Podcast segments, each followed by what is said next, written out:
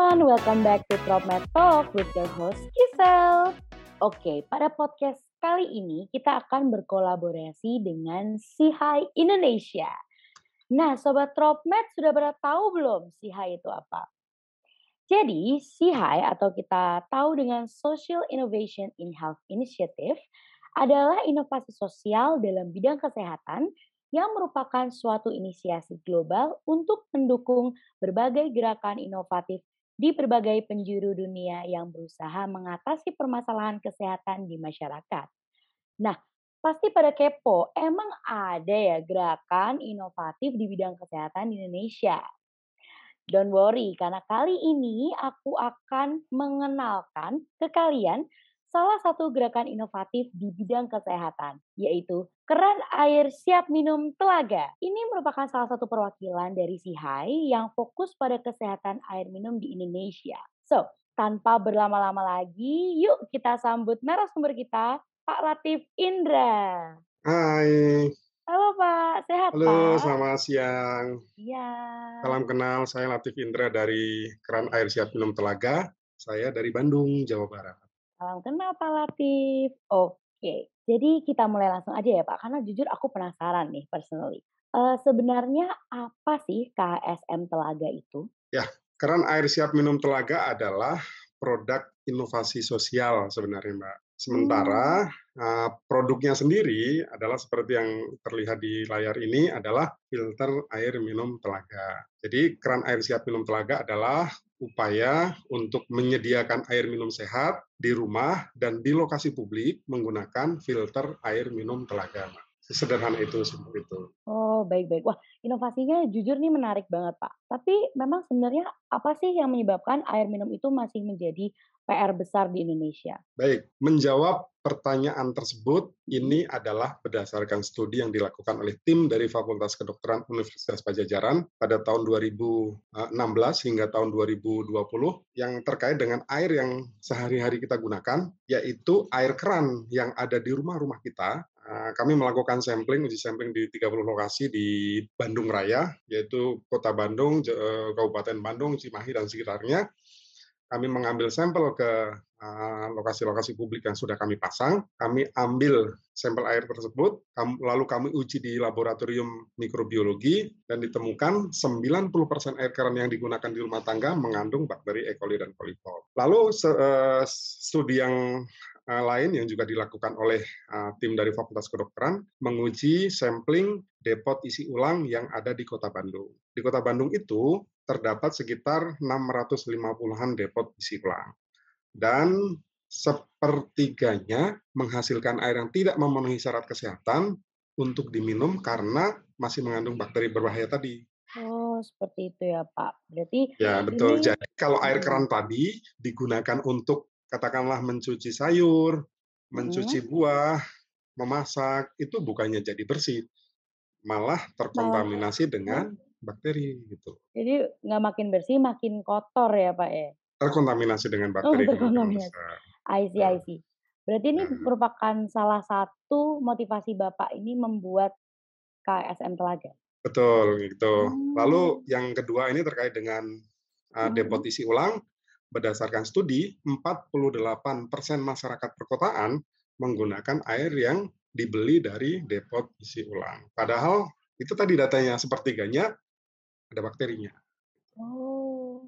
Wah, ini informasi yang menarik banget nih, bahkan buat saya sendiri karena kita kadang terlena sama, "Ini udah siap minum," ternyata masih tidak bersih ya. Oke oke oke. Kenyataannya seperti itu. Mbak. Wah, oke oke. Waduh waduh, agak takut nih jadi saya kalau minum air, mohon maaf. Ini mungkin jarang diungkap ya oleh Mhm. media karena ya Mhm. memang ini temuan dari internal kami gitu ya. Dan Hmm. ke mana-mana eh, saya eh, banyak bercerita atau sering bercerita eh, tentang hal ini. Balik lagi nih Pak, tentang tadi, aku penasaran sama keran airnya nih, karena kan ini kayak inovasi yang jujur baru pertama kali dengar saya. Eee, gimana sih Pak proses pembuatan keran air itu bisa dijelasin nggak Pak? Ya. Mhm. Jadi eh, produk yang kami gunakan untuk inovasi sosial keran air siap minum air telaga tadi adalah filter air minum telaga. Bentuknya seperti yang ada di gambar ini, memang uh, bentuknya sederhana ya. Ketika uh, saya adalah seorang pengusaha, saya seorang uh, bis, pebisnis gitu ya. Kata Jack Ma, kalau kalian menemukan masalah, nah, katanya kalian menemukan peluang bisnis atau menemukan uang gitu ya. Nah, keran air siap minum eh, penelitian yang tadi dilakukan adalah uh, menemukan uh, permasalahan tentang air minum. Uh, nah, kami nyari solusi atau mencari solusi bagaimana uh, permasalahan tersebut uh, bisa diatasi. Lalu menguji berbagai uh, produk filter air minum yang ada di pasaran itu cukup lama gitu ya. Dari tahun uh, tahun 2016 hingga tahun 2018 kami coba-coba gitu ya Eh, seiring dengan uh, sekolah istri saya yang uh, S3-nya atau program dokternya adalah tentang air, kami menguji begitu banyak sampel dan akhirnya memutuskan untuk memilih metode filter keramik ini atau keramik filtration ini apa jargon kami adalah sehat, mudah, murah dan praktis. Alat ini bekerja tanpa listrik dan tanpa merebus, Mbak. Seperti yang dilihat di gambar, cukup tuangkan air yang ada di rumah kita, tunggu beberapa saat hingga mengalir ke eh, yang paling bawah, kontainer yang paling bawah, maka air yang dihasilkan itu sudah layak minum atau memenuhi syarat kesehatan untuk diminum. Berarti ini sangat simpel ya. Saya tadi dengar kayak oh berarti ini sangat simpel dan kayak semua orang bisa melakukan ini dengan mudah gitu.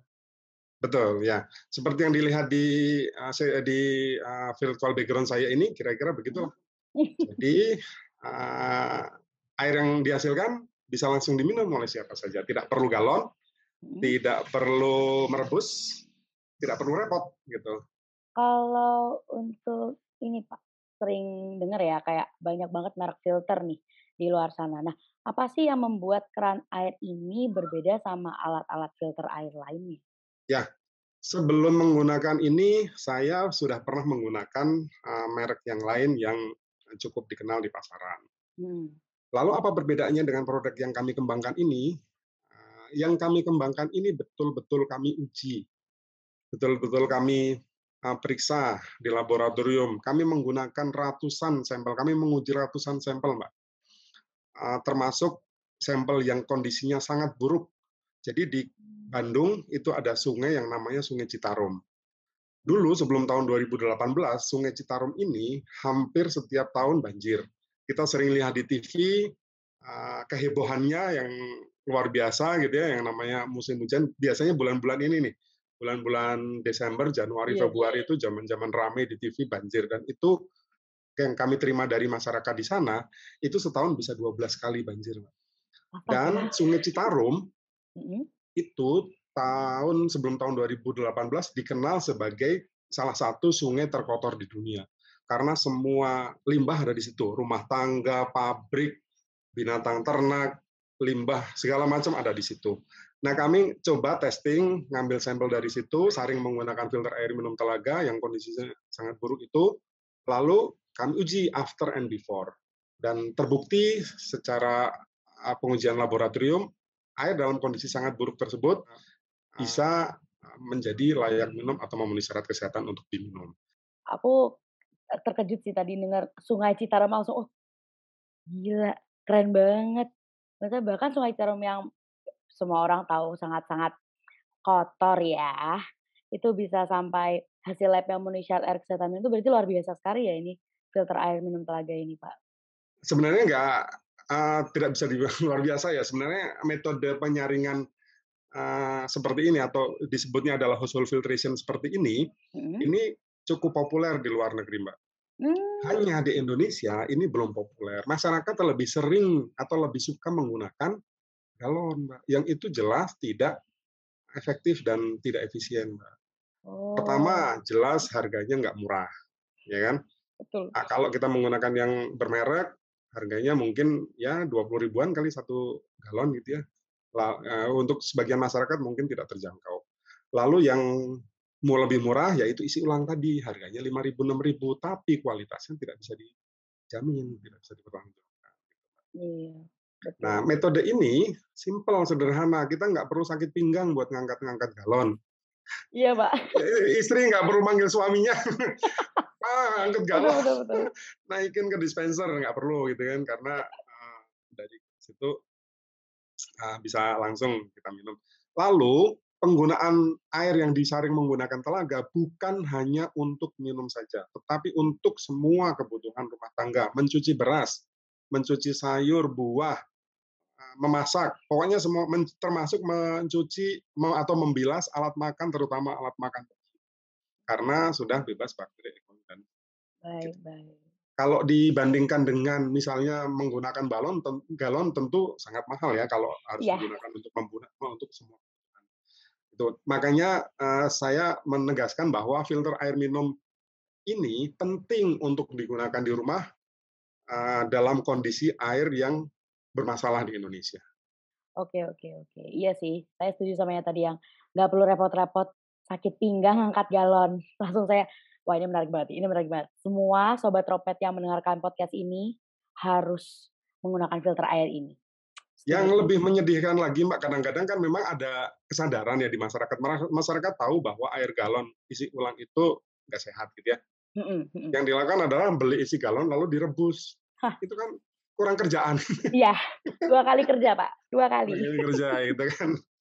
Nah, ini solusinya Mbak. Jadi uh, saring saja air bersih apa saja yang dari rumah kita, hmm. air keran yang bersumber dari air sumur, Hmm. air sumur gali atau sumur bor, lalu air PDAM, air bersumber mata air, termasuk air hujan, Mbak.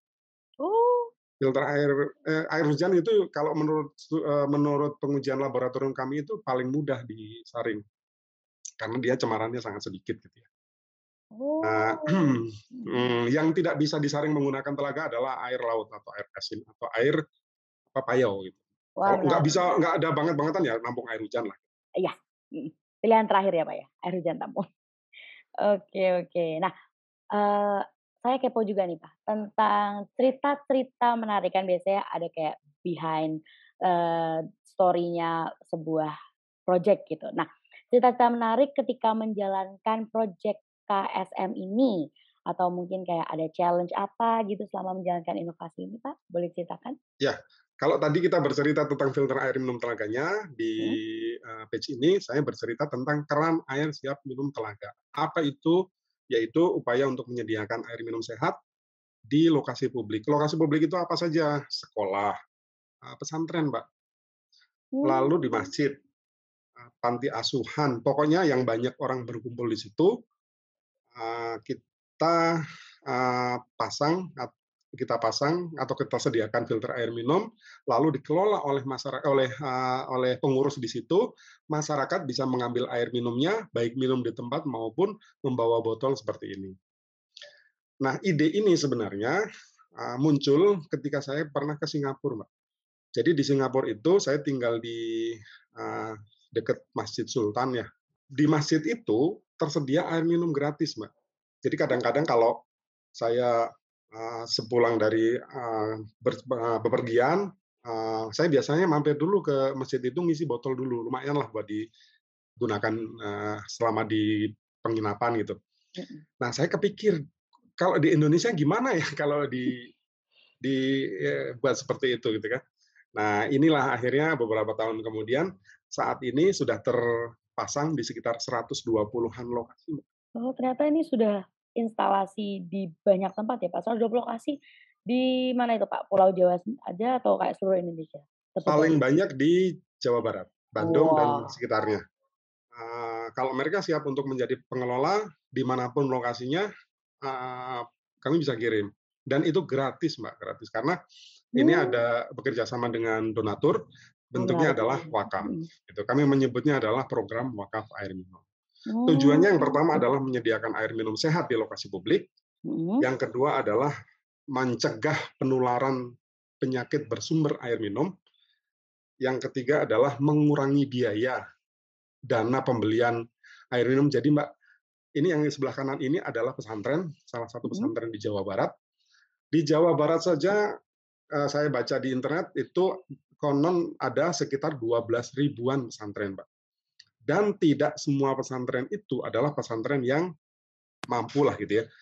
Banyak dari pesantren-pesantren itu adalah pesantren-pesantren duafa yang tidak mampu menyediakan air minum untuk santri-santrinya. Faktanya Oh. air minum adalah salah satu kebutuhan atau biaya atau pengeluaran terbesar dari sebuah pesantren, Mbak. Kita hitung, Mbak. Satu pesantren katakanlah membutuh eh, ada li- eh, 100 orang santri katakanlah. Satu orang itu biasanya kebutuhannya kan 2 liter per hari ya, berarti 200 liter. Berarti berapa? 10 galon kan ya. Nah, supaya murah biasanya membeli isi ulang. Katakanlah 5.000, 5 kali Hmm. 10 berarti 50.000 sehari. Sebulan Oh. satu setengah juta, Mbak. Itu banyak pesantren yang tidak mampu, Mbak. Iya. Nah, solusinya gimana? Gitu. Saya sering menerima SM WA, Mbak. Pak, mohon di pesantren kami dipasang Dipasangkan. atau diberikan filter Hmm. air minum karena kami nggak sanggup gitu ya. Oh. Nah, terpaksa para santri ini minum langsung dari air keran. Oh, Dan iya. hampir pasti yang tadi data tadi Hmm. hampir pasti air keran yang belum diolah itu 90% Mengandung bakteri E. mengandung bakteri ya gitu. Bagaimana mungkin kita mengharapkan generasi muda kita cemerlang gitu ya kalau Hmm. di- dari situnya bermasalah. Kira-kira begitu, Mbak. Jadi kita punya Nah, astaga. problem itu, Mbak, kira-kira. Alhamdulillahnya sudah dibantu oleh air keran siap minum ini. Oh, alhamdulillah sekali ya. Apalagi untuk donatur-donatur yang juga membantu dan membuat ini dalam bentuk wakaf juga luar biasa. Menarik banget jujur cerita KSM Telaga ini dan saya pengen banget dengar lebih lanjut. Mungkin ada cerita-cerita lain yang menarik gitu. Nah, tapi sayangnya karena durasi kita pendek, jadi kita harus meneruskan di episode berikutnya nih Pak. Nggak apa-apa Pak? Ya, ya, nggak apa-apa siap. Hmm. Oke oke.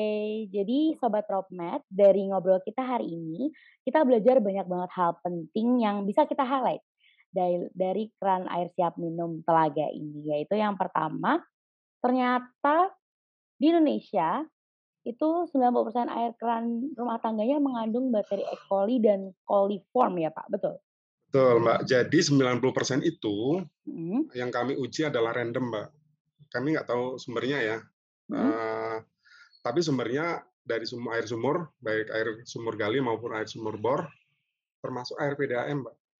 Jadi air Oh, PDAM oke pun tidak menjamin bebas bakteri. Gitu. Hmm. Mungkin mungkin di sananya di pengolahannya atau di di pusat pengolahan PDAM-nya sudah bebas ya. Tapi begitu sampai di keran eh, kita di rumah kita, faktanya ada. Oh, I see, I see. Nah, itu dia permasalahan air minum di Indonesia ternyata ya Sobat Tropmed. Dan untunglah datanglah eh, Pak Latif ini dengan inovasi luar biasanya yaitu keran air siap minum telaga dengan jargon sehat, mudah, murah, praktis, tanpa listrik, tanpa merebus. Jadi sangat simple untuk digunakan di tempat-tempat umum dan juga seperti tadi contohnya di pesantren. Kemudian saya juga pernah membaca eh, di tempat eh, korban bencana alam juga ya Pak ya. Betul. Betul. Jadi Hmm. ah, ini adalah met- eh, awalnya Teragam memang dikembangkan untuk kebencanaan, Mbak. Jadi yang tadi saya Hmm, cerita di. Sungai Citarum itu dulu hampir setiap tahun heboh itu ya. Mm-mm, Yang namanya ben- yang namanya banjir itu repot luar biasa, Mbak. Ah, kompor punya, bahan makanan punya gitu ya. Gas punya gitu ya, tapi nggak bisa masak, Mbak. Kenapa coba? Nggak ada air air. Hmm, Betul. Padahal air kan melimpah ruah, nggak karu-karuan ya, Mbak betul. ya. Ironi Ya ya. Sederhana gitu. Ya sudah itu air yang ada itu Mm-mm. aja saring aja menggunakan Oh. ah, gitu. Awalnya memang untuk bencana, Pak. Tahun 2017 Mm. eh, kami ikut lomba yang diselenggarakan oleh eh, International Federation Red Cross and Red Crescent Societies. Mm-mm. Eh, lomba itu berjudul eh, Flood Resilience Innovation Challenge gitu ya. Eh, lomba kebencanaan dan kami mengajukan telaga ini juara Mbak waktu itu. tahun 2000. Oh, oke oke. Ya. Cool cool cool. Eh, Pak tahan dulu Pak. Ini kita ceritain di episode berikutnya aja gimana Pak? Karena saya penasaran juga nih. Oke Oke. oke. Jadi jangan ke mana-mana teman sobat-sobat Tropmed karena kita akan melanjutkan bahasan asik kita di episode berikutnya. My name is Giselle. Bye bye. Terima kasih.